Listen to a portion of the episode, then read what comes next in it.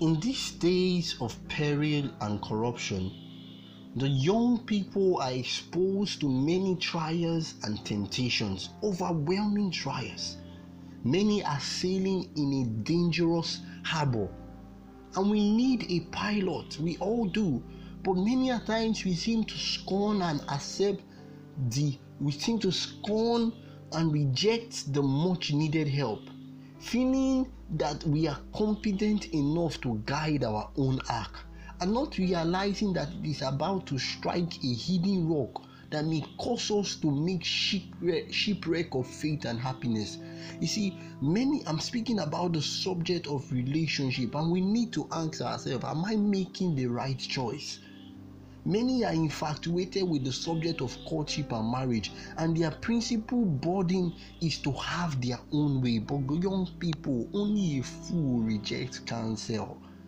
In this, the most you the most important periods of our lives, we need an unerring counselor, an infallible guide, and this we will find in the Word of God. But unless we are diligent students of that word, we will make grave mistakes which will mar our happiness and the happiness of others, both of this present and the future life. Listen to me, young people. We are not to place responsibility, the responsibility of our duty upon others. We are not to wait for other people to tell us what to do. Even while it's good to listen to the counsel of others, but ultimately we cannot depend on the counsel of human humanity. And that's why I needed to make this podcast to make a balance it is the Lord that is the ultimate teacher.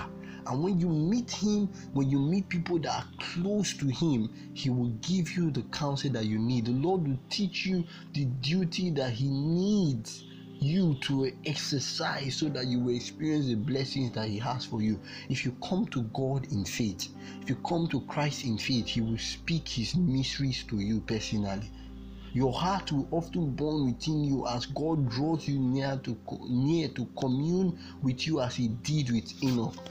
But those who decide to do nothing in any line that would displease God will know after presenting their case before Him just what course to pursue. Are you looking for you you want to know God's will for your life, God's purpose for your life in terms of relationship? Develop a relationship with God first. How dare you develop a relationship with a human when you have not developed a relationship with God first? You think that relationship will last? Every other rock, every other sand is a sinking sand. Only upon the foundation of Jesus Christ can anything stand. So if Jesus is not in your life, it's any other person you put there will cause shipwreck for you. Did you understand what I'm saying? If Jesus is not in your life, every other person you place close to you will only be a burden or you'll be a burden to that person. But when Jesus is there, when Jesus is there, he removes the wrong people and he brings the right people.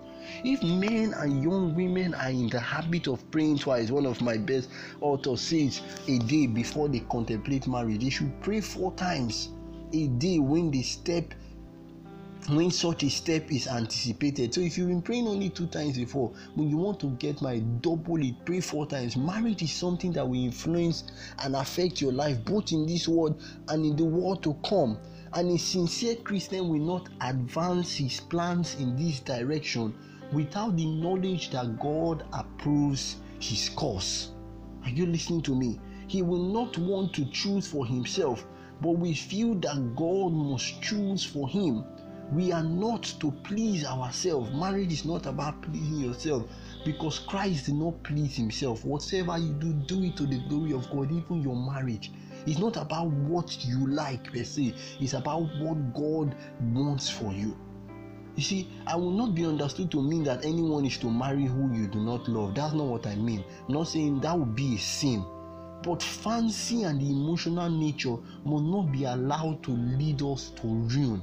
God requires the whole heart, the supreme affection, and anyone who will lead you away from God, even by a quarter of it, a measure, that person is not the right person for you. If there is any subject that should be considered with calm reason and unimpassionate judgment, it is the subject of marriage. You see, if ever the Bible is needed as a counselor, it is before taking a step that binds people together for life.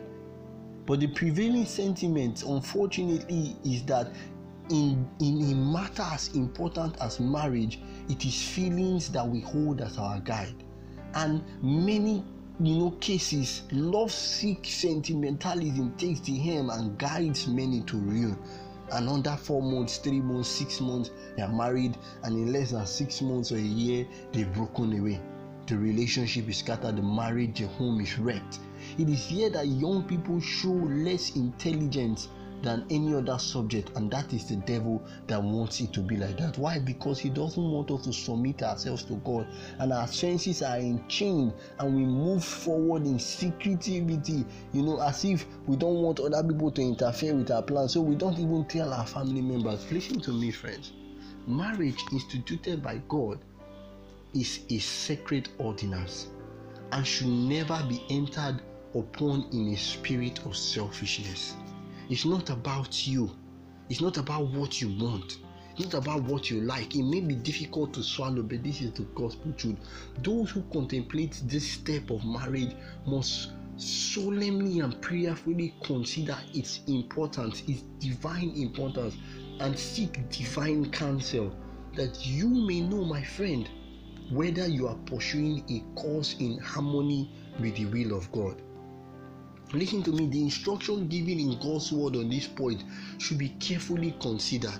Do not be unequally yoked with unbelievers.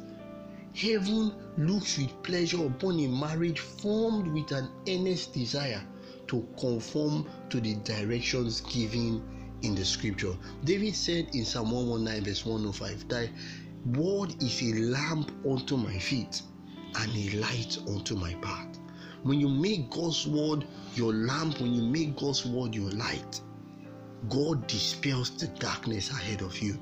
God comforts you in the midst of the storm. And when Jesus is not in your decision process, you would only face gloom, sadness, heartbreak, sorrow, abuse, and all whatnot. But God forbid that to be your experience.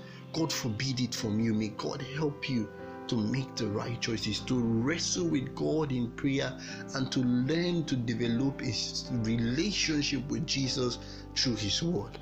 And as you stay faithful in your secret places, the Lord will honor you. And He will bless your home, He will bless your marriages, He will bless your relationships in the mighty name of Jesus.